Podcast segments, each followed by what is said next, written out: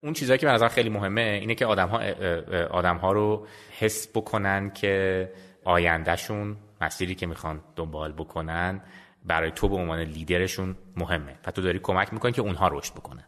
از دید من رهبری راجع به آدم هاست نه راجع به خودت به عنوان رهبر. تو اگه بتونی آدم ها رو کمک بکنی که رشد بکنن و بزرگتر بشن و بعدا جای خودت رو بگیرن کارت به عنوان رهبر انجام دادی. و من تمرکزم همیشه این بوده که یک بتونم آدم با پتانسیل رو آدم با انگیزه رو شناسایی بکنم.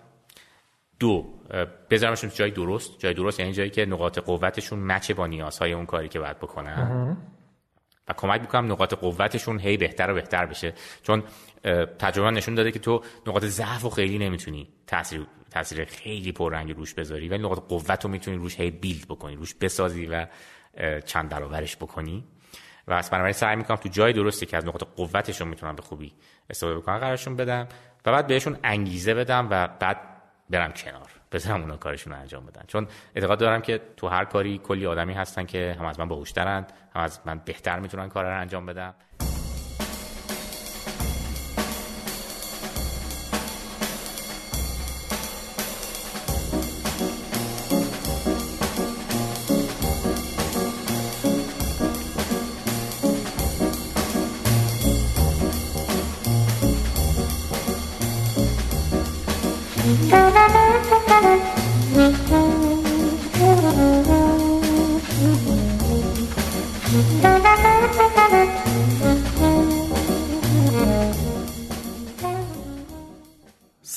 همه خوش اومدیم به پادکست در صبح پادکستی در حوزه مدیریت کارآفرینی و استارتاپ ها من امید اخوان هستم و اینجا فصل سوم قسمت چهل و چهارم فصل سه البته. فصل سه قسمت چهل ببین نداره اون اشتباهی که همیشه من آره. می‌کنم تو کردی. در این قسمت بخش دوم مصاحبه با شهرام شاهکار مدیر ارشد اجرایی دیوار و مدیر عامل کارنامه رو میشنوید که به هر حال همونطوری که در قسمت قبل هم عرض کردیم خدمتتون دومین باریه که ما با شهرام مصاحبه می‌کنیم. پیشنهاد می‌کنیم قطعا قبل از این قسمت قسمت قبلی رو بشنوید و اگر که فرصت کردید حتما دو قسمتی که شهرام در مورد تجربیاتش در دیجیکالا و اسنپ داشت رو در فصل دو پادکست گوش کنید. ما تو قسمت قبل یعنی بخش اول مصاحبه با شهرام راجع به background خودش و مسیر شغلیش گفتیم که برامون گفت از اینکه ممکن بود موزیسین شه ممکن بود در واقع developer یا برنامه نویس بشه سمت فروش رفت چی شد برگشت ایران اینا صحبت کرد و همچنین راجع به پیوستنش به در واقع هولدینگ هزار دستان شرکت دیوار و کارهایی که تو حوزه خودرو کرد راه اندازی کارنامه و غیره. توی این قسمت راجب خود دیوار و در واقع رسته ها یا ورتیکال های مختلفش صحبت کردیم. راجب رشد دیوار باش صحبت کردیم. چالش هایی که خورده بودن بحران هایی که خورده بودن و بعدش هم راجب در واقع توسعه فردیش روش های یادگیریش. یه چیزی که تو این قسمت خیلی بر من جالب بود خب تو می‌دونی من خیلی جدی و منظم روی موضوع حاکمیت شرکتی دارم تحقیق می‌کنم و مطالعه می‌کنم. این سیستم مدیریتیه که توی شرکت هایی که به طور خاص شهرام شاهکار توش بوده مثلا هم اسنپ هم اینجا وجود داشته. ما همیشه گفتیم که نمی‌دونم ده درویش در گلیمی بخسبند و دو پادشاه در اقلیمی به سر نبرند. مال سعدیه اگر که عبارت اشتباه درست گفته باشم. همیشه فکر می‌کردیم که همیشه فقط باید یه رئیس باشه یه نفر باشه ولی می‌بینیم که نه کاملا این قضیه به فرهنگ سازمان برمیگرده به طراحی درست حاکمیت شرکتی برمیگرده و چطوره که ما هم یه مدیر عاملی داریم در داخل دیوار به اسم اشکان آرمندهی و هم یک مدیر ارشد اجرایی داریم به اسم شهرام شاهکار که در کنار هم خیلی جالب دارن کار می‌کنن و فکر می‌کنم که خیلی اصلا توجه کردن به این موضوع یادگیری خیلی زیادی برای همه ممکنه داشته باشه. آره و در نهایت هم شهرام در واقع نکاتی گفت از راجب بهرهوری خودش راجب مدیریت نیروهاش راجب تیم سازی شیوه رهبری راجب استراتژی حتی و اوکیار نحوه تمرکز. خلاصه نکات خیلی زیادی هست دستیار نداره خیلی اتفاق آره. خوبه منم همینجوری هم منم. دستیار یا منشی آره. نداره. و چرا نداره؟ حتما گوش بدین خیلی دلیل جالبی داره. و همین پر از خلاصه نکات ریز و درشته و امیدواریم که حسابی استفاده بکنین و لذت ببرین. من یه نکته دیگر رو هم بگم ما اخیرا در اینستاگراممون یه مقداری سعی کردیم صحبت های مهمون ها رو علاوه بر تیزر و خلاصه قسمت ها درس هایی که از مهمون ها می‌گیریم رو هم منتشر بکنیم. حتما به اینستاگرام از این به بعد بیشتر سر بزنید با شناسه 10 AM پادکست. و امیدواریم که مطالبی که براتون منتشر می‌کنیم براتون مفید باشه و برای دیگران هم بفرستید. برای هر کسی که فکر می‌کنید که براش مفیده چه مطالب سوشال مدیامون چه خود پادکست رو معرفی بکنید. مرسی. گوش میدیم به صحبت های شهرام.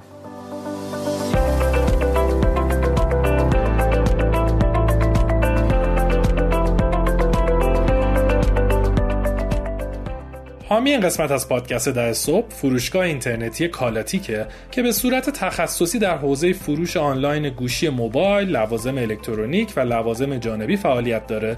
و شما می‌تونید با خیال راحت و با قیمت مناسب یه دستگاه اوریجینال همراه با زمانت و گارانتی معتبر بخرین و در منزل تحویل بگیرین.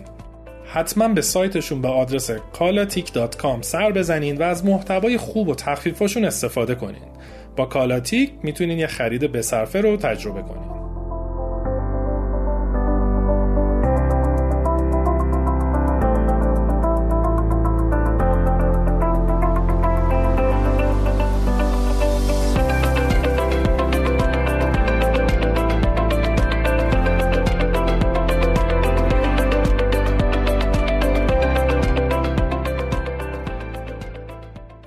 سلام شرم جون. سلام مجدد. خوش اومدی. مرسی. سلام. ممنون. خب ما تو قسمت قبل راجع به در واقع ورتیکال خودروی دیوار کارنامه اینا صحبت کردیم.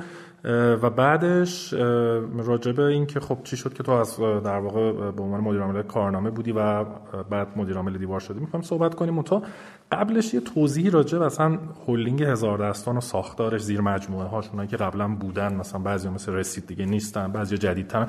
یه توضیح بده که ما شنوندامون هم آشنا بشن کلا با هولدینگ.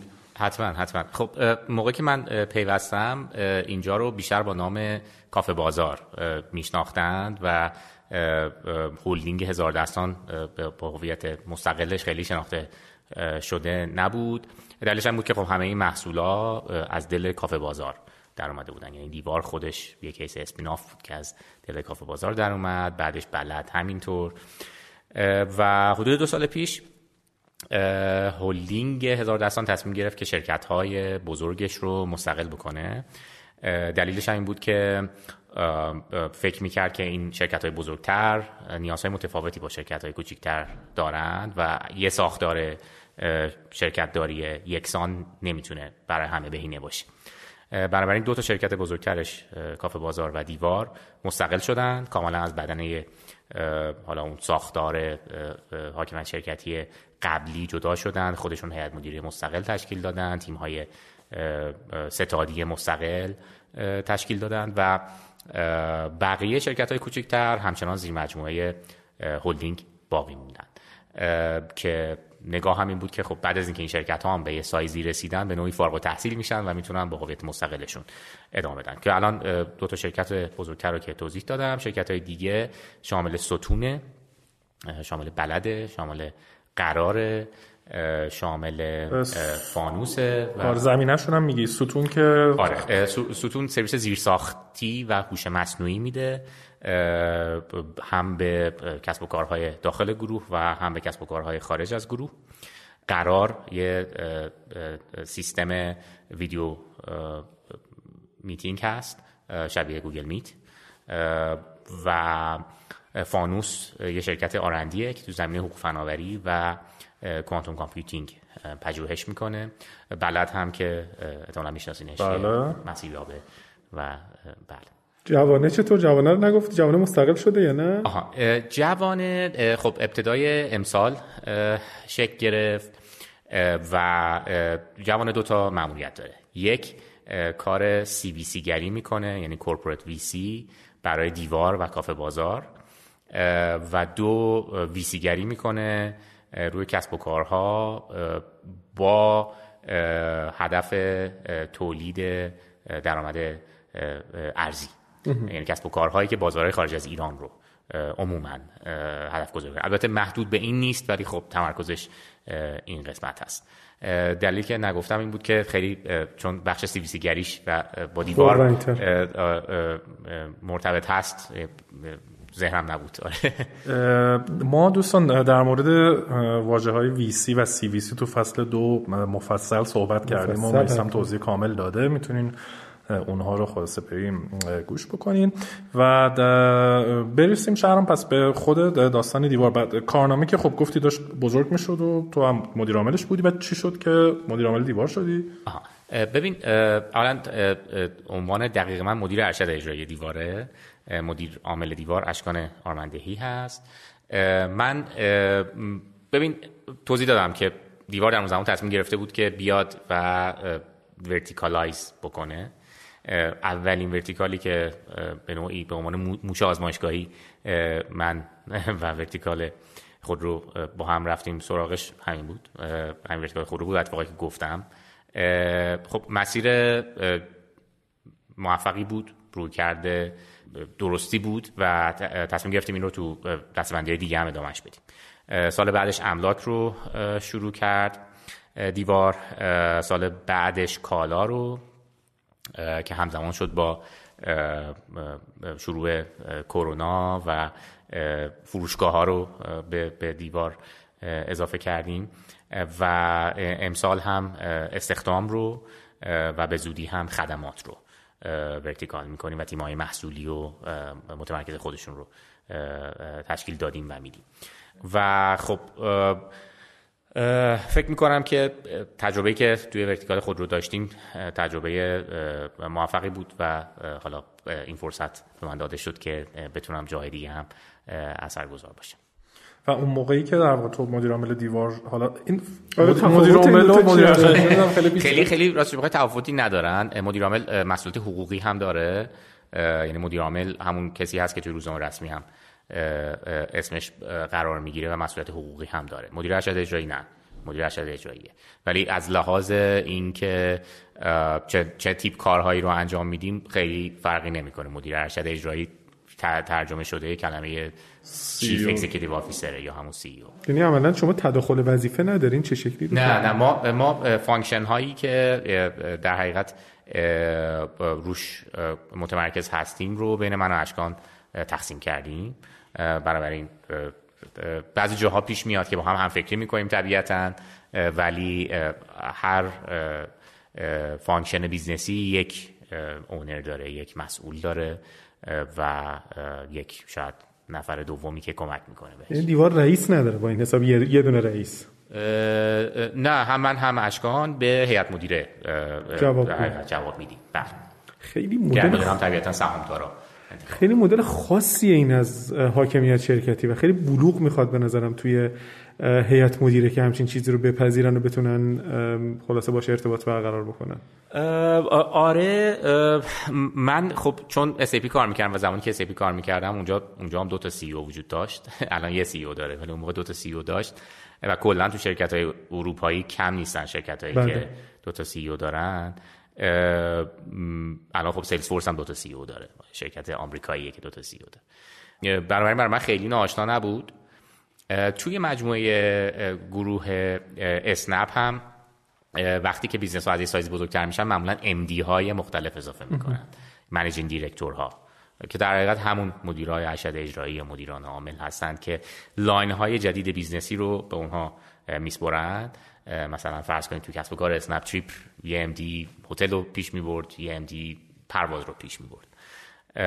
یا توی گروه اسنپ یکی اسنپ فوده یکی مثلا اسنپ باکس یکی ممکنه function marketing و operation رو پیش ببره یکی دیگه function مالی و مثلا HR رو.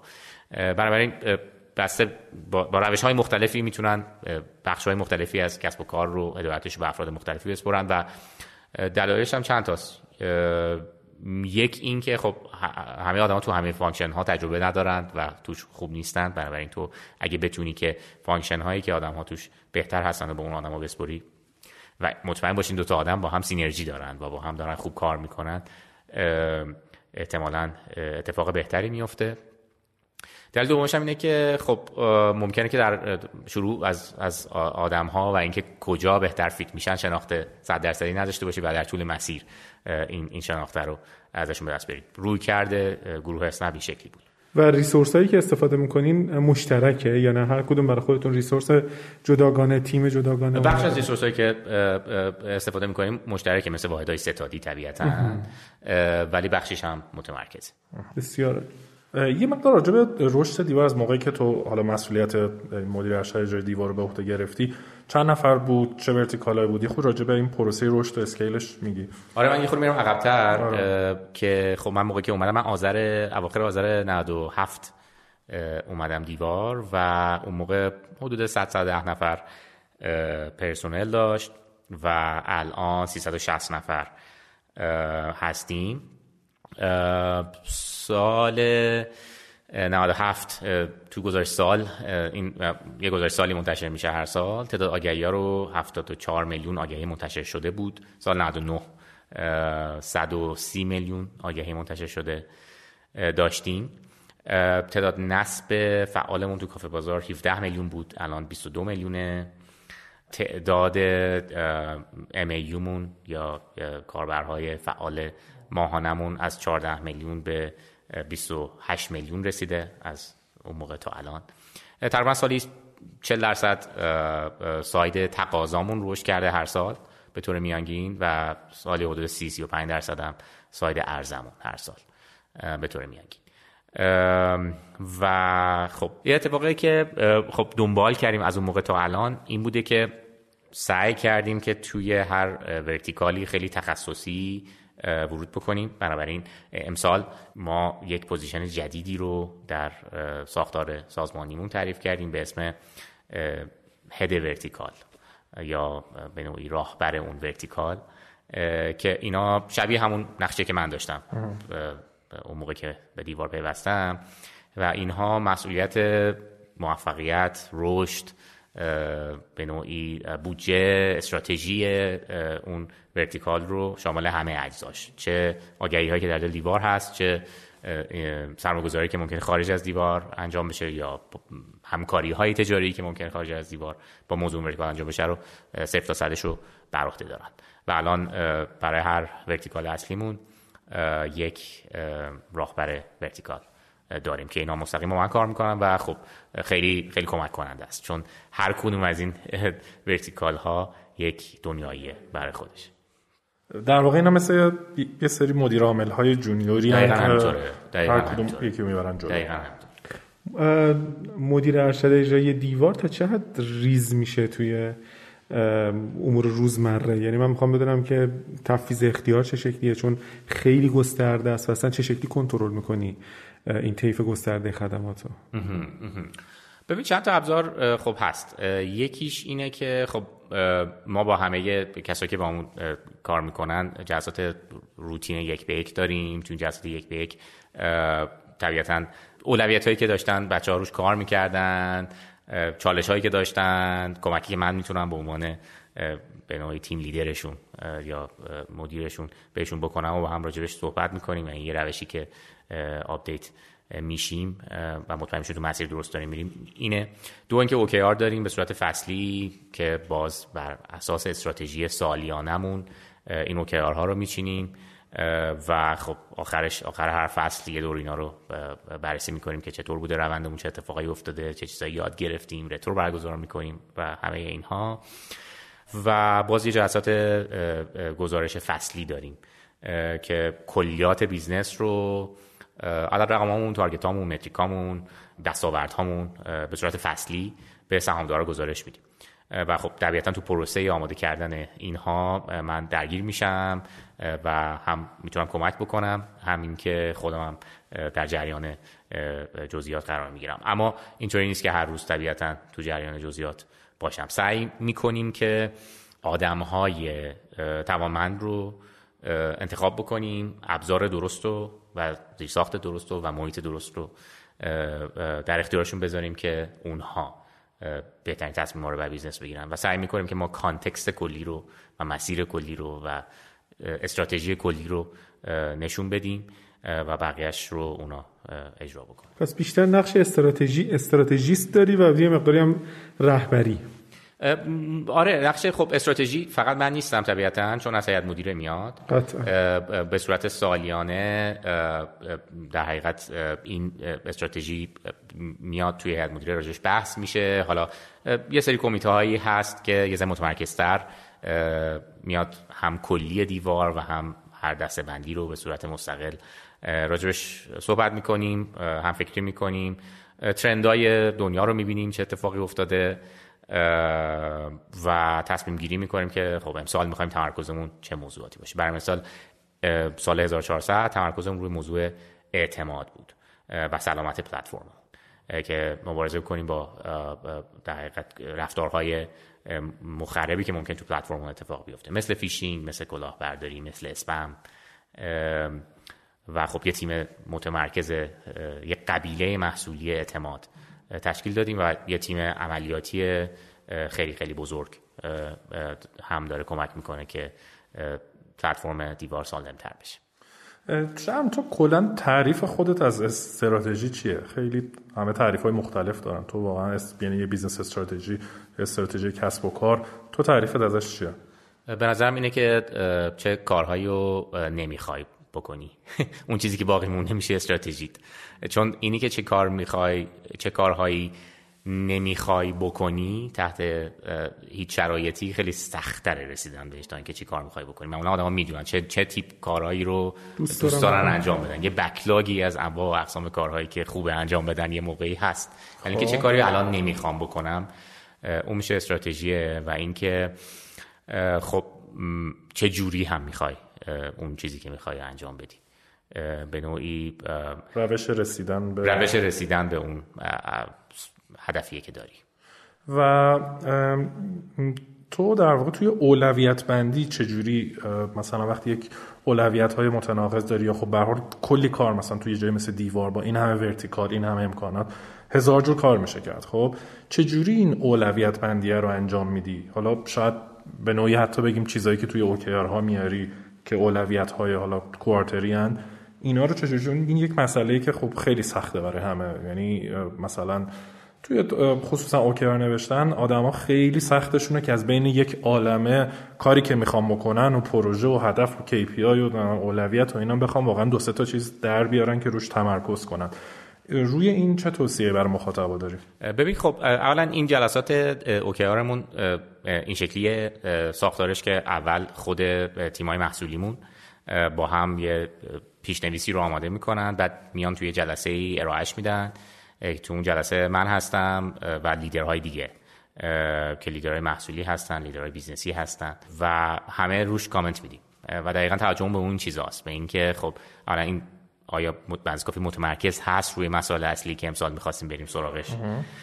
متریک هایی که ست شده های متریک های درستی هست؟ آیا مطمئنیم اگه به این متریک برسیم واقعا در جهت هدفمون حرکت کردیم؟ ممکن در جهت هدفمون حرکت کرده باشیم ولی این متریک تکون نخوره.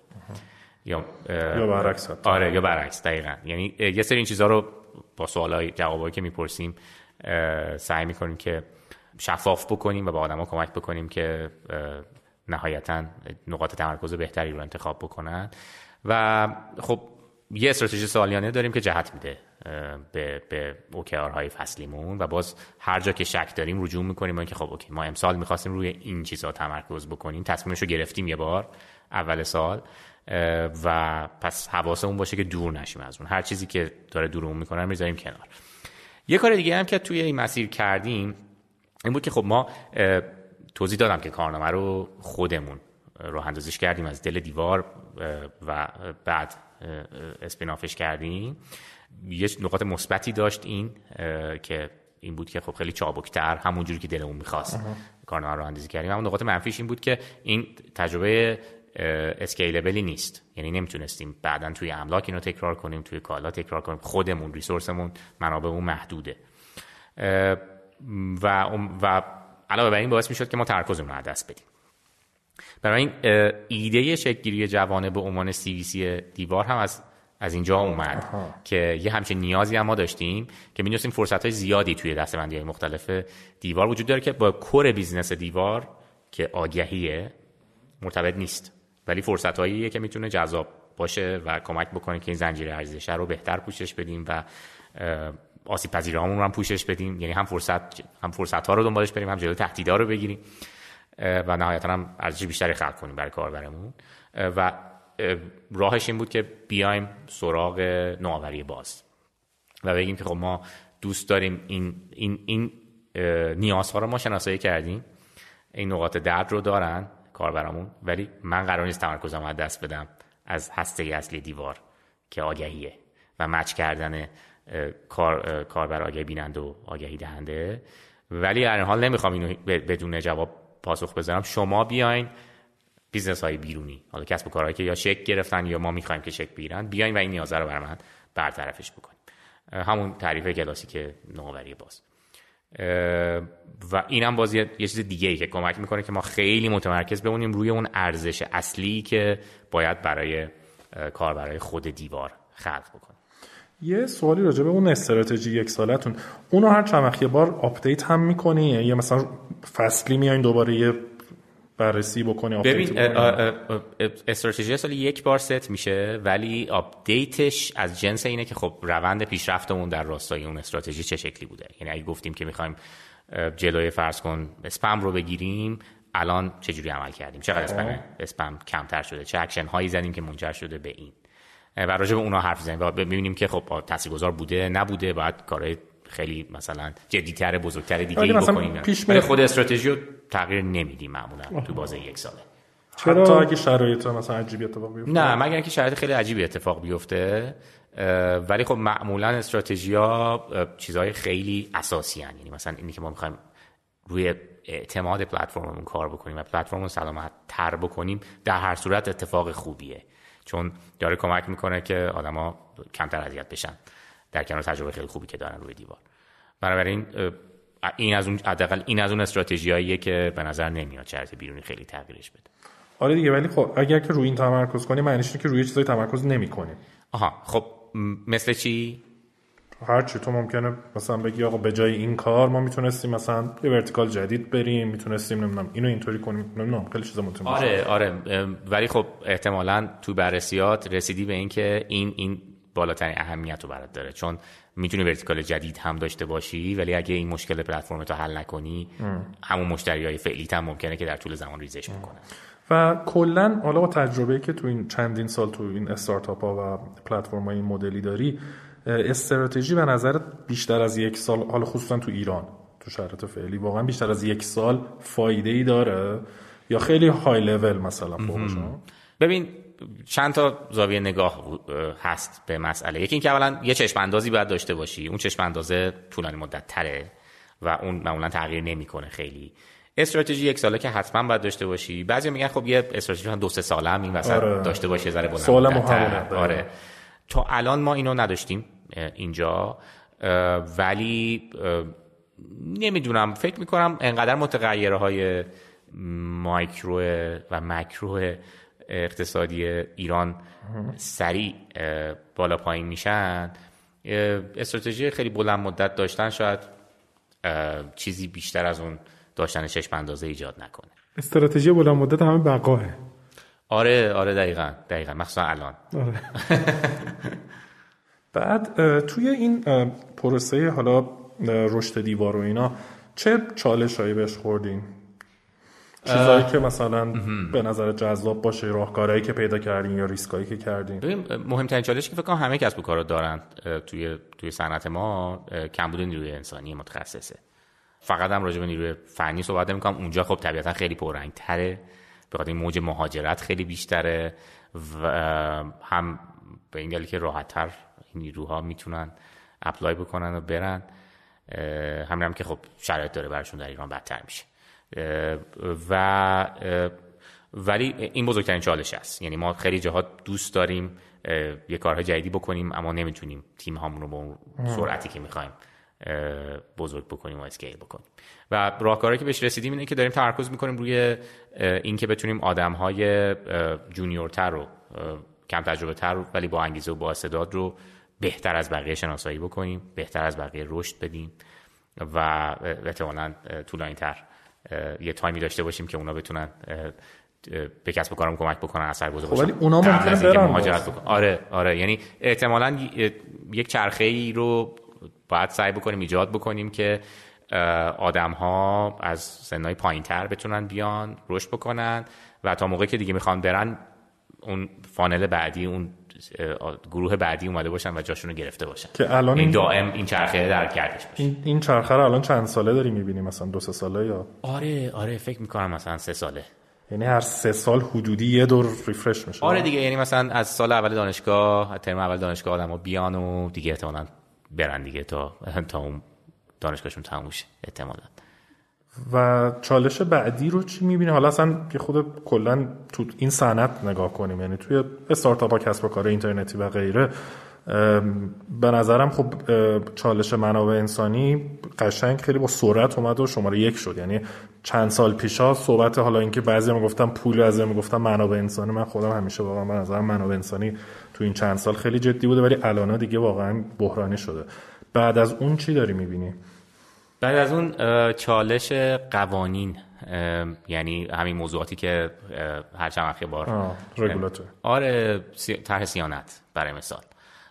و کلا ابهام از از آینده و ناامیدی. اینا هم تو نیروی متخصص رو می‌تونه انگیزش رو برای مهاجرت بیشتر بکنه. همین که کلا وقتی تو بدنه جامعه ناامیدی هست آدم ها انگیزه کار کردن ندارن. حتی اگه آپشن مهاجرت نداشته باشن. من اینا رو ریسک می‌بینم. همچنان خیلی خیلی مرتبط با نیروی انسانی. به نظرم پول هست. یعنی به اندازه که اکوسیستم ما نیاز داشته باشه حداقل توی سایز فعلیش هست. ولی نیروی انسانی داره کاملا محو میشه. و اگه این روند ادامه پیدا بکنه واقعا به نظر فاجعه خیلی بزرگ اتفاق میفته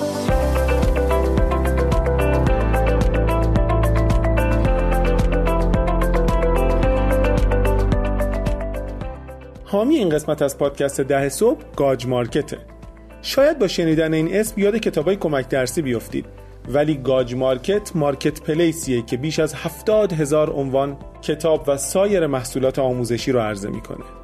گاج مارکت برای همه سنین و همه سلیقه ها محصول داره. از کتاب های مدیریتی گرفته تا داستان و رمان. در ضمن اکثر محصولاتش با تخفیف ویژه عرضه میشن به خصوص کتاب های خود گاج. خلاصه. از غذای روحتون قافل نشید و برید توی سایتشون. مطمئنم که دست خالی بر نمیگردید. gajmarket.com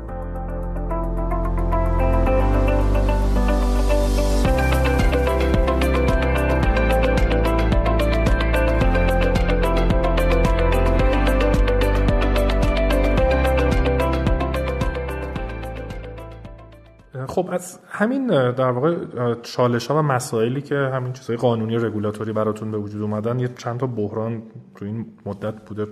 خلاصه می‌تونی راجع بهش آره آره حتما. هیجان زده بشیم الان. ساعت 8 رو بشه آره آره حتما. تلاشم می‌کنم. یکیش این بود که خب من گفتم آخر آذر اومده بودم دیوار. و اردی بهشت یا اواخر فروردین 98 یعنی مثلا سه ماه بعد از که من اومدم دستور قضایی اومد که آگهی های خودرو باید قیمتشون رو کاملا حذف بکنه یعنی اون برهی بود که قیمت هایی می‌رفت بالا و دقیقا دقیقا. و, و حالا چیزش فرضیه پشتش این بود که خب یه سری دارن قیمت سازی می‌کنن آگهی علکی می‌ذارن با قیمت بالا و این داره جهت میره بازار و منجر به افزایش قیمت خودرو میشه. و جالب بود اون موقع اون همکار قبلیم که حالا من گفتم یکی از دلایلی که اومدم از اسنپ بیرون این بود که دنبال آرامش بیشتری بودم چون خیلی فشار بود. بعد میخندیدم که آقا تو چی شد؟ تو رفتی دیوار اونجا به هم ریخت قیمت ها هست بیاد فلان اینا. و آره اون اون اولین شوک بود. و خب تو دسته هم دسته بندی خودرو هم بود مشخصا. یعنی جایی که من اومده بودم. بعد که خب خیلی واقعا یه وضعیت بغرنجی رو ایجاد کرده برای کاربرامون. چون آگهی میذاشتن قیمت نمی‌تونستن بذارن. بعد 50 تا تماس باشون گرفته می‌شد فقط قیمت می‌پرسن آقا چند دراستی چند داشتی؟ و اولا کار کرده آره آگهی که قراره که هزینه جستجو رو برای آدم ها پایین بیاره رو از بین برده بود. تقریبا چهار ماه طول کشید. ما مکاتبه جلسه با نهادی که این دستور رو داده بود که قانعشون بکنیم که آقا ببین این این دلیل نیست. ما این مدتی که آگهی حذف کردیم قیمت بیشتر رفت واقعا هم همینطور شد. چون شفافیت کمتر شد. یعنی آدم ها دیگه مکانیزمی نداشتن واسه مقایسه قیمت. قبلا چند ده هزار آگهی بود. چند تا دونه آگهی هم اگه واقعا غیر واقعی بود و قیمت غیر واقعی میذاشتن کلی آگهی دیگه بود که طرف ماشین خودش گذاشته بود و واقعا می‌خواست بفروشه پولش لازم داشت نمی‌خواست علکی قیمت غیر واقعی بذاره و خب مقایسه می‌کردیم. نه اون فلان گزینه هست. اگه این 206 رو نخرم اون که 206 هست. به قیمته. میرم اونو می‌خرم. ولی بعد دیگه نبود و آدما کاملا گیج و گمراه که برگشت قیمت منتها سال بعدش دوباره این تکرار شد. و این دفعه 6 ماه قیمت نبود و این دفعه فقط خودرو نبود خودرو و املاک. که باز دوباره همین مسئله طی شد دوباره گفتم آقا یادتونه پارسال این تصمیم گرفتین؟ اشتباه بود مشکلات داشت. الان دوباره گرفتینش فقط هم خودرو نگرفتین املاک هم گرفتین. اون موقع گفتیم مشکلات داره الان دوباره داریم میگیم بعد دو دفعه چون دو تا دسته بود 6 ماه طول کشید. ولی بعد دوباره برگشت. دوباره. اضافه بعدی بشه یه سال. فکر می‌کنم که فکر می‌کنم که اگه تصمیم گیرنده ها عوض نشن دیگه این تصمیم گیرنده ها یاد گرفتن که آقا این کار اشتباهه تو. اگه که دمای اتاق داره میره بالا دما سنجو بشکنی که دمای اتاق نمیاد پایین که. فقط نمی‌بینی دما داره میره بالا. پس این, این کار اشتباهیه. برو اون خب ولی همچین چیزایی خیلی روی مثلا شما یه آدم تارگت و KPI و فلان و همه چی اینا دارین یهو همچین چیزی کلش رو هم میریزه نه آره ببین ما لی... گفتم لید تعداد زنگ خوراییه که یا متقاضیاییه که روی هر آگهی دکمه نمایش تماس رو می‌زنن و بعد با آگهی بیننده تماس می‌گیرن و یه دفعه رفت خیلی بالا. خب این یه چیزیه که اگه اتفاق بیفته تو قاعدتا خوشحال شی. ولی دلیلش این نبود که ما بازی کننده هم خیلی زیاد شدن یا آگهی هم خیلی خوب شده بودن و خریدار زیادتر اضافه شد. این بود که قیمت نداشت. یعنی اطلاع یکی از پایه‌ای ترین اطلاعاتی که آگهی لازم داره واسه اینکه تو بتونی انتخاب بکنی بین چند تا آگهی که قیمت اون کالاست رو ما نداشتیم و آدم مجبور بودن به دستورش زنگ بزنن. که البته خب سعی کردیم یه سری راهکار محصولی بزنیم. مثل اینکه ما قیمت رو ساجست پیشنهاد میدیم توی چت که آقا تو تو چت می‌تونی قیمت رو بپرسی. اگه می‌خوای چت کنی چت بزن یارو برات قیمت رو اگه تو آگهی زده بود اتوماتیک برمی‌گردوند از اینجور کارا که کمک بکنیم که این بحرانه یه ذره راحت تر بگذره و اینها. و بعد یه سری مکانیزم گذاشتیم که خیال همه راحت بکنیم. که آقا این اتفاق داره تو دیوار. نمیفته مثل اینکه اومدیم با دیتایی که تو دیوار داشتیم دیتایی که از مراکز تعویض پلاک می‌گرفتیم از قیمت های خودرو سقف و کف قیمت خودرو رو در آوردیم. یه سیستم قیمت گذاری در آوردیم که روزانه update می‌شد قیمت های صفر بهش وارد می‌شد. بر اساس یک مدل هوش مصنوعی میزان کارکرد سال ساخت میومد قیمت دستو در می‌آورد و اون سقف و کفه برای برند مدل های مختلف ست می‌شد. و تو بالاتر از اون نمی‌تونستی بذاری پایین. حالا با یه margin ی دیگه. پایین تر از اون هم نمی‌تونستی بذاری. برای قیمت همه قیمت متعارف بازار بود. علاوه بر اون یک لیبلی درست کردیم که نشون می‌داد آقا این قیمت بالای منصفانه از پایینه. و آدما رو به نوعی بهشون جهت می‌داد که آقا ببین این اینا قیمت های واقعی هم تو انتخابت می‌تونی کمک بکنه. همینم که خیال بقیه راحت می‌کرد که به ما حواسمون هست و مکانیزم های کنترلی داریم و غیره. و یه بحران دیگه هم که حکم معروف زندان اشکان آرمندی بود. آره آره آره. اونم که دیگه همه توی اکوسیستم شوکه شدن و خب همچنان هم اشکان و تیم حقوقی و خب همه ما پیگیر هستیم که بتونیم این رو لغوش بکنیم. هنوز به نتیجه نهایی نرسیده ولی خب امیدواریم داریم تلاش می‌کنیم که پیگیر حقوقیمون. جواب بده و این حکم لغو بشه. ولی خب واقعا یه آب سردی بود که روی هم, هم همه ما هم اکوسیستم ریخته شد. چون عملا داشت ذات کسب و کارهای پلتفرمی رو زیر سوال می برد و اونم برای یک کسب و کاری که انقدر تو ابعاد بزرگ تونسته تاثیرگذار باشه. یک میلیون و دیویست هزار کسب و کار خورد دارن از طریق دیوار کسب درآمد می‌کنن. 44 میلیون گوشی یکتا سال گذشته یا آگهی گذاشتن یا آگهی دیدن روی دیوار. 20 درصد معاملات خودرو 25 درصد معاملات املاک کل معاملات داره از طریق دیوار تحصیل میشه. و 650 هزار نفر سال گذشته از طریق دیوار تو مشاغل یقه آبی کار پیدا کردن و تو وقتی که یه همچین حکمی برای مدیر عامل یه همچین کسب و کاری. به خاطر یه دونه آگهی. آره که که, خودمون آگهی هم ذاتا هیچ مشکلی نداشته یعنی آگهی غیر قانونی نبوده ولی خب اتفاقی پشتش افتاده رو وصل کردن به نقش مدیر عامل دیپار که خب خیلی عجیبه. یعنی فکر نمی‌کنم هیچ جای دنیا همچین کیسی جان من حالا چون این فکر می‌کنم خیلی بحث حقوقیه و خیلی ممکنه که مثلا مفصلم باشه. خیلی کوتاه دوست دارم نظرتو بپرسم که حد مسئولیت پلتفرم تا کجاست؟ یعنی پلتفرم به نظرت آیا می‌تونه بگی که من کلا مسئولیتی ندارم؟ در مورد آگهی که داره منتشر میشه یا نه مسئولیت 100 درصد داره یا توی این مسئولیت 100 درصد که به نظر منم نداره. ولی تو این تیف کجا قرار می‌گیره؟ حد مسئولیت شما به عنوان پلتفرم کجاست؟ آره این که همونطور گفتی خیلی بحث حقوقی مفصلیه ولی من نظر شخصی خودم رو بخوام بگم نه یعنی نمیشه گفت که هیچ مسئولیتی نداره و حالا جالبه بدونی که ما 70 درصد آگهی هایی که ثبت میشه رو منتشر می‌کنیم. حدود 30 درصد آگهی ها رو ثبت نمی کنیم دقیقا به این دلیل که بخشی از قوانینی که ما داریم رو یا در, در مملکت وجود داره رو داره نقض می‌کنه. و به نظرم اگر مکانیزم های کنترلی کافی داشته باشی که هدفش این باشه که سلامت کاربرات رو تا حد ممکن به عنوان پلتفرم تأمین بکنه حد مسئولیت در همون حده. بیشتر از اون دیگه اسمش پلتفرم نیست. اسمش کسب و کاریه که خودش, خودش خدمات رو مستقیما ارائه میده. خب طبیعتا business نیازمندی آنلاین اون business نیست. خب بریم یه خود راجع به توسعه فردی خود صحبت بکنیم این در واقع مثلا یکی از سوالام ازت اینه که به حال حالا کارآفرین مقیم شدن یا مدیر عامل شدن اینا از خب تو یه background فروش داشتی. توی خارج از ایران و خصوصا کانادا و اینا. و بعد حالا اون و بعد تو اسنپ خب خیلی می‌دونم که scale خیلی گنده ای بود. دوباره اینجا این هم کار انداختیم. تو آموزشاتو چجوری از کجا می‌گیری؟ چجوری مثلا می‌خونی پادکست گوش میدی چیزی می‌بینی؟ course ایی رفتی بعد از حالا MB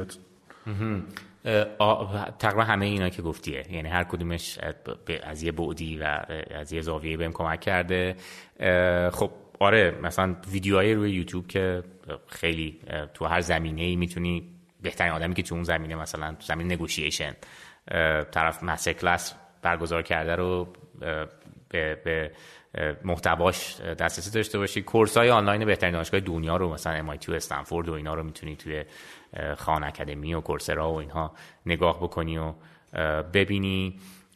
توییتر از اون بر از سمت دیگه برای من خیلی آموزنده بوده. این یعنی آدمایی دنبال می‌کنم که به نوعی تو حوزه خودشون همشون حرفی برای گفتن دارن. عموما خارج از ایرانن. و از اونا خیلی یاد می‌گیرم و واقعا محتوای آموزشی مختصر و مفید که میگن همونه. پادکستم آره پادکستم گوش میدم. و همین. یه بخشش هم از توی چیز دیگه یعنی یه بخشش هم learning by doing یعنی یاد گرفتن در حین کار کردنه. کتاب که تجربه می‌کنی و از اشتباه های خودت و با رفلکشن و به نوعی رجوع کردم که اوکی من اینجا چه کار اشتباهی کردم؟ چه جوری اگه انجامش می‌دادم؟ بهتر بود. کتاب چطور؟ فرصت کتاب خوندن پیدا می‌کنی؟ راستش بخوای خیلی نه. سعی می‌کنم کتابایی که مثلا راجبشون زیاد صحبت میشه رو حتما خلاصه هاشون رو حالا یا گوش کنم مثلا پادکست بی پلاس خیلی برام جذابه یا بخونم خلاصه رو یه سری سایت هستن که خلاصه های کتاب رو میگه و سعی می‌کنم مثلا محتوای اصلیش رو از توش در بیارم و ببینم خب okay ایده کلیه چیه؟ حالا جزئیاتش رو نمی‌رسم ولی یه ذهنیتی داشته باشم. و بعد معمولا نویسنده های کتاب خودشون یه ویدیو مثلا نیم ساعته نهایتا یک ساعته راجبه کلیات کتابشون دارن رو یوتیوب و معمولا میرم اونا رو هم نگاه می‌کنم. و کامل چون خود نویسنده است دیگه می‌زنه توی خال یعنی کل هسته اون کتاب و حرفی که می‌خواد بزنه رو برای توی یه ساعت توضیح میده. بعد کامنت های زیرش رو می‌خونم و مثلا آدم گفتن آره ایول مثلا من این فلانی هم فلان چیزو گفته که تو این مقاله هم این اینو گفته. بعد انجام میرم یه ذره اونو می‌خونم. خیلی من مدل پراکنده دارم. توی واقعا یادگیری یه مدل خاص ندارم ولی سعی می‌کنم از همه resource ها استفاده کنم. پادکست های خوبی که می‌تونی بهمون پیشنهاد کنی چیه آره پادکست ده صبح که غیر از اون من First Round رو خیلی دوست دارم. First Round یه پادکست in-depth داره که فوق العاده است. محتوای متنیش هم فوق العاده است. یعنی شاید بگم اگه یه دونه محتوا رو فقط بخوام دست داشته باشم به یه محتوا. بگم آقا من تا آخر عمر فقط یه چیزی می‌خوام بخونم. First Round ه راجب چه First Round راجب راجب همه چی داره. یعنی راجب tech کلا راجب culture داره راجب marketing داره راجب product داره راجب tech داره. یه VC یه یه VC گنده است که محتوای آموزشی خیلی خیلی درجه که با کیفیت تولید می‌کنه و پادکست صوتی هم داره محتوای متنی هم داره. علاوه بر اون پادکست اندریسن هوروویتس که A16 زده و حالا اونم باز محتوای متنی خیلی درجه یک داره. و همین پادکست ایناست. تو خودت منتور یا کوچ داشتی یا داری یا آره آره آره داشتم. من موقعی که ام بی هم شروع کردم اونجا یه برنامه داشت دانشگاه که با آدم هایی که فارغ التحصیل دانشگاه بودن ولی چندین سال پیش. و الان داشتن توی صنعتی کار می‌کردن که تو احتمالا برای جذابه یا دوست داری دنبال بکنی و اینها تو رو match می‌کرد. یعنی تو درخواست تو می‌زدی apply می‌کردی گفت من اینم background م اینه این چیزا رو می‌خوام. و match ت می‌کرد. و منو با یه آدمی match کرد که مثلا یه VP خیلی senior توی گوگل بود اون موقع. توی آمریکا. یعنی ونکوور درس ولی آمریکا زندگی می‌کنه و خب اون منو منتور می‌کرد تا یه مدتی حتی بعد از اینکه من درسم تموم شده بود. بعد که اومدم ایران دیگه خب ارتباط اون خیلی در حد مثلا تبریک سال نه اینا محدود شد. به اسم تروی اندرسون که فوق العاده است آدم اونم خیلی اثرگذار بود روی روی من و مسیری که طی کردم. توی ایران هم خب سعی کردم از, از هر آدمی یه چیزی یاد بگیرم راست راستش بخوای. یعنی لزوما نگاه هم به منتور شیپ و رابطه منتوری. این نیست که حتما با طرف یه آدم مثلا موج و گندمی خیلی با تجربه بزرگ باشه. من از کسایی که باشون کار می‌کنم یا حتی من مدیرشونم هستم یاد می‌گیرم چون هر کی یه چیزی داره که به یاد بده. سعی می‌کنم زاویه نگاهشون به مسائل تجربه هاشون رو اینا رو اون بخشی که خودم نداشتم رو ازشون یاد بگیرم. آره. الان mentor ی که مثلا خیلی رسمی رابطه mentor ی باش دارم ندارم در بعد یه دارم راجع به مثلا حالا best practice هایی که راجع به کلا رهبری و مدیریت داری برامون بگو. خصوصا چیزهایی که تو این چند سال به نتیجه رسیدی که مثلا تو ایران جواب میده یه چیزایی یا نمیده. ببین اصول رهبری که به نظرم خیلی فرقی نمی‌کنه بین ایران و خارج از ایران. تو با آدم و سرکار داری و اگه آدم ها رو بشناسی و بدونی که چیا بهشون انگیزه میده و بلد باشی که بهشون انگیزه بدی و در جهتی که می‌خوای هدایتشون بکنی می‌تونی هدایت می‌تونی رهبریشون رو به عهده بگیری. یه بخشش شاید ذاتیه یه بخشش هم اکتسابیه اون چیزهایی که به نظر خیلی مهمه اینه که آدم ها, آدم ها رو حس بکنن که آیندهشون مسیری که می‌خوان دنبال بکنن برای تو به عنوان لیدرشون مهمه و تو داری کمک می‌کنی که اونها رشد بکنن. از دید من رهبری راجب آدم هاست نه راجب خودت به عنوان رهبر. تو اگه بتونی آدم ها رو کمک بکنی که رشد بکنن و بزرگتر بشن و بعدا جای خودت رو بگیرن کارت به عنوان رهبر انجام دادی. و من تمرکزم همیشه این بوده که یک بتونم آدم با پتانسیل رو آدم با انگیزه رو شناسایی بکنم. دو بذارمشون جای درست. جای درست یعنی جایی که نقاط قوتشون مچ با نیازهای اون کاری که باید بکنن. و کمک می‌کنم نقاط قوتشون هی بهتر و بهتر بشه. چون تجربه نشون داده که تو نقاط ضعف و خیلی نمی‌تونی تاثیر تاثیر خیلی پررنگی روش بذاری ولی نقاط قوت رو می‌تونی روش هی بیلد بکنی روش بسازی و چند برابرش بکنی. و از بنابراین سعی می‌کنم تو جای درستی که از نقاط قوتشون می‌تونم به خوبی استفاده بکنم قرارشون بدم و بعد بهشون انگیزه بدم و بعد برم کنار بذارم اونا کارشون رو انجام بدن. چون اعتقاد دارم که تو تو تو هر کاری کلی آدمی هستن که هم از من باهوشترن هم از من بهتر می‌تونن کار رو انجام بدم چیزی که من دارم که شاید نقطه قوت رهبری منه اینه که پتانسیل آدم های خیلی خوب شناسایی می‌کنم و می‌تونم خیلی خوبم بهشون انگیزه بدن خیلی جالب. من یه چیزی بگم در مورد موضوعی که شهرام گفت در مورد رهبری. خیلی وقت ما کتاب و این حرفا معرفی نکردیم. من اخیرا یه کتاب خوندم از آریانا قلم به اسم انگیزه رهبری. اسم نویسنده رو الان خاطرم نمیاد در نتیجه نمیگم ولی نقطه کلیدیش دقیقا همین بحثی بود که تو می‌کردی. شاید خیلی از مثلا مخاطبا اگر که تهیه بکنن توی یه بعد از ظهر یا توی دو سه ساعت این کتاب می‌تونن بخونن و برای منی که مثلا کلی کتاب راجع به رهبری خونده بودم و به حال موضوع مورد علاقمه خیلی آموزنده بود. جالب. آره من نشده بودم. دیگه چی از تجربیات همین شبیه این؟ یه جوری که در واقع آره ببین. به نظرم یه چیزی که باز خیلی کمک می‌کنه که تو بتونی توی کار نتیجه که می‌خوای رو بگیری اینه که بتونی علاوه بر اینکه آدم های درست رو شناسایی می‌کنی تو جایی قرار میدی که نقطه قوتشونه بتونی آدم رو خوب با هم تیم بکنی و تیم های خوب و functional رو شکل بدی. و حالا چون میسم کتاب معرفی کرد من کتاب معرفی کنم Five Dysfunctions of a Team. که فوق العاده است. یعنی میاد میگه آقا مشکلاتی که توی تیم‌ها معمولا به وجود میاد چیاست و تو چه جوری با چه روشهایی می‌تونی اینا رو اولا یک آگاه باشی ازش دو کمک بکنی اینا رو برطرف بکنی. و من توی تیم سازی هم خیلی حالا شاید یه بخشیش هم به مهارت های فروش هم برمیگرده. می‌تونم آدم ها رو دور هم جمع بکنم یه هدف مشترک براشون ست بکنم و در اون جهت حرکتشون بدم. و باز این هم تو اگه یه تعداد آدمه با انگیزه با توانمند داشته باشه که هر کدومشون تو نقطه قوت خودشون قرار گرفتن. و بعد یه تیم فوتبال بچینی که هافبکت فورواردت این دروازه‌بانت اینا همه با هم دارن واسه یه هدف که بردنه کنار هم خوب پاسکاری می‌کنن. هر کی نقشه خود نقش خودش رو می‌دونه نقش خودش بهترینه که می‌تونه باشه و کمک می‌کنه بقیه هم با کمک هم نتیجه برسن. این این این یه ترکیب برنده است. و در طول تجربه یاد گرفتم که چه شکلی اینو بسازمش. چقدر تو دیتیل کار در واقع کسایی که زیر دستتن بهت گزارش میدن وارد میشی؟ حالا یعنی می‌دونم که ماکرو منیج نمی‌کنی ولی چقدر به نظرت یا کی باید وارد شد کی باید عقب رفت بذاری کارشون رو بکنن؟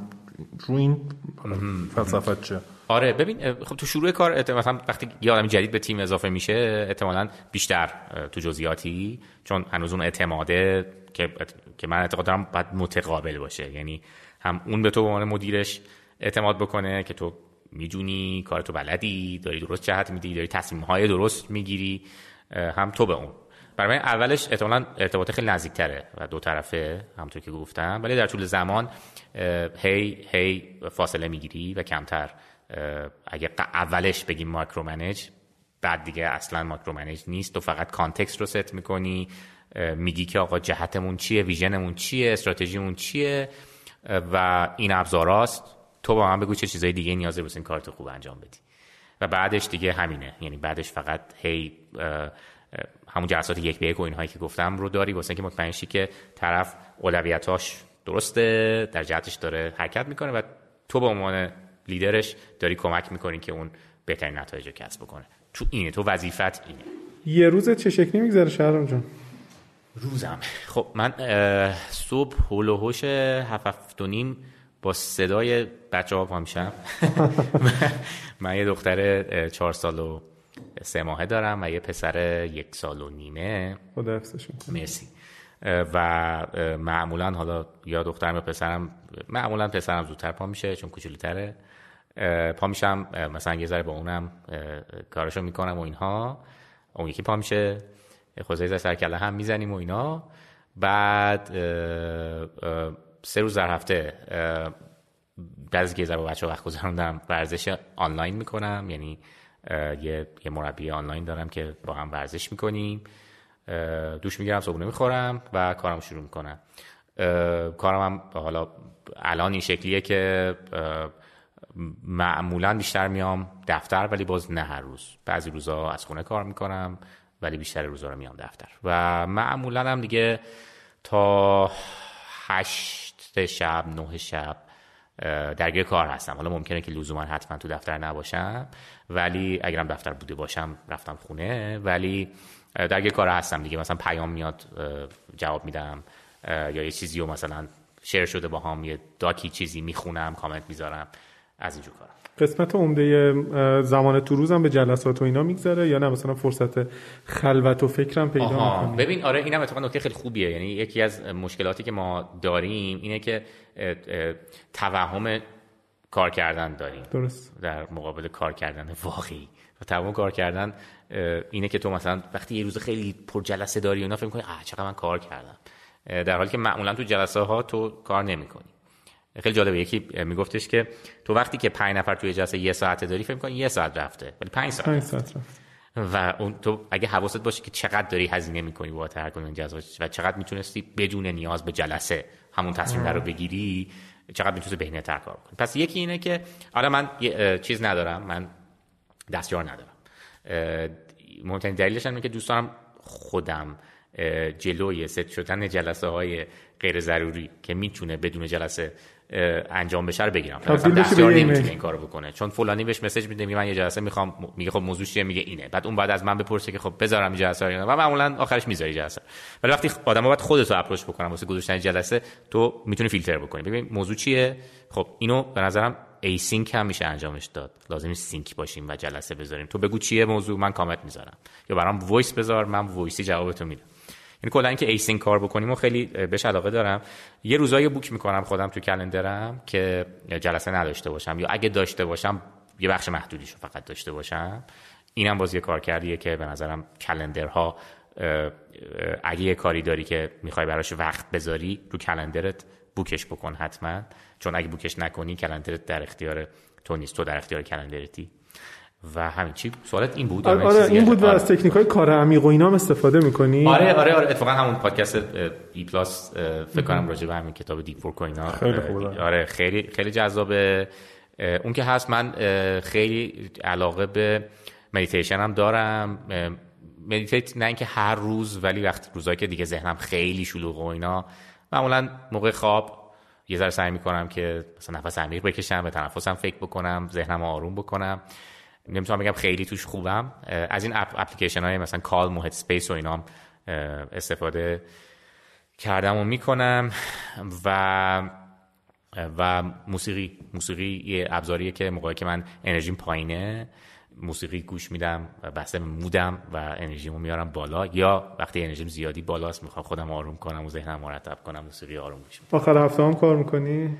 ببین سعی می‌کنم که اتفاق نیفته و خب دو تا بچه داشتن یه انگیزه خیلی بزرگیه که کاملا درک آره. قبلا اینطوری بود که آره یعنی قبل از بچه خب اسنپ خیلی پررنگ بود این. ولی الان نه واقعا مگه اینکه یه چیز خیلی فوری و چیزی باشه که مجبور و شما ابزاری که برای در واقع حالا productivity tools اگه بخوایم بپرسیم ابزار خاصی از چیز مثلا خاصی است که بگی خیلی داره کمکت می‌کنه که بتونی این همه چیزا مدیریت کنی؟ تکنیک های مختلف خب هست مثلا پومودورو هست میگه 25 دقیقه متمرکز. شو 5 دقیقه استراحت بده. از اینجور مثلا هر هر چند وقت یه بارم یه چیز جدیدی میاد آره. دیگه. concept پشت همه اینا یه مفهوم پشت همه اینا یه چیز دیگه. تو آقا سعی بکن distraction ها یا چیزایی که حواست پرت می‌کنه رو کم بکنی.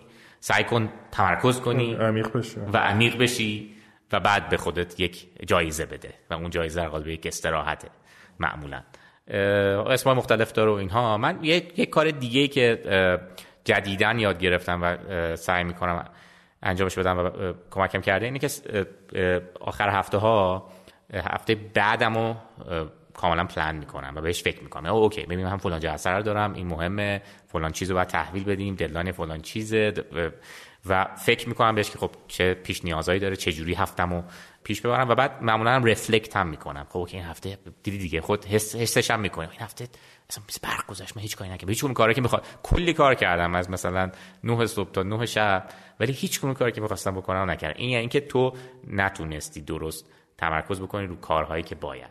یه فریم ورکی هست به اسم LNO Leverage Neutral Overhead. میگه که تو هر هفته کاراتو بر اساس اینکه لورجن نیوترالن یا اوورهدن دسته بندی کن و حتی می‌تونی کلندر بهش رنگ بدی. لورج یعنی چیزهایی که به تو کمک می‌کنه در اون جهتی که باید حرکت بکنی و اهرم شه و بری جلو. پس اونا رو حتما براشون وقت بذار اولویت بده. نیوترال یعنی خونسای حالا بکنی نکنی خیلی هم فرق نمی‌کنه. اوورهد یعنی آقا سعی کن این کارا رو نکنی. حتی المقدور و وقت کمی براشون بذاری. و میگه که تو سعی بکن که با کیفیت های متفاوتی این تیپ کارا رو انجام بدی. اوورهد کمترین کیفیت و کمترین اهمیت و لورج بالاترین اهمیت و بالاترین کیفیت. چون امکان نداره که تو به همه کارا که می‌خوای برسی در طول هفته برسی. اینم باز یکی دیگه چیزایی خیلی جالب بود. این شبیه آیزنهاور هم هست. مدل یک مفهوم آره. پشتش یکیه. آره آره میگم اینا همشون همشون, شبیه همشون یه چیز دیگه. آره. یعنی اینکه آقا اون کار با اهمیت تره رو اولا توی حالتی شناساییش کن و بعد یه جوری ریسورس تو در اختیار اون بذار. خب ما دیگه به آخر مصاحبه نزدیک شدیم و توصیه‌ای برای بقیه یه چیزی که کلیشه نباشه و برای کسایی که برای جوونا. من کوچیک‌تر از این از همون از همون نه نه دمتون گرم واقعا. مرسی این این کاری که شما می‌کنین خیلی ارزشمنده. و خیلی خیلی خوشحالم که باهاتون آشنا شدم چند سال پیش. حالا امیدو که از قبل میشناسمش و امیدوارم مسیرتون ادامه بدین و کمک بکنین که هم من یاد بگیرم هم بقیه که علاقه به این حوزه. مرسی. مرسی. خیلی ممنون. مرسی. خدا نگهدار.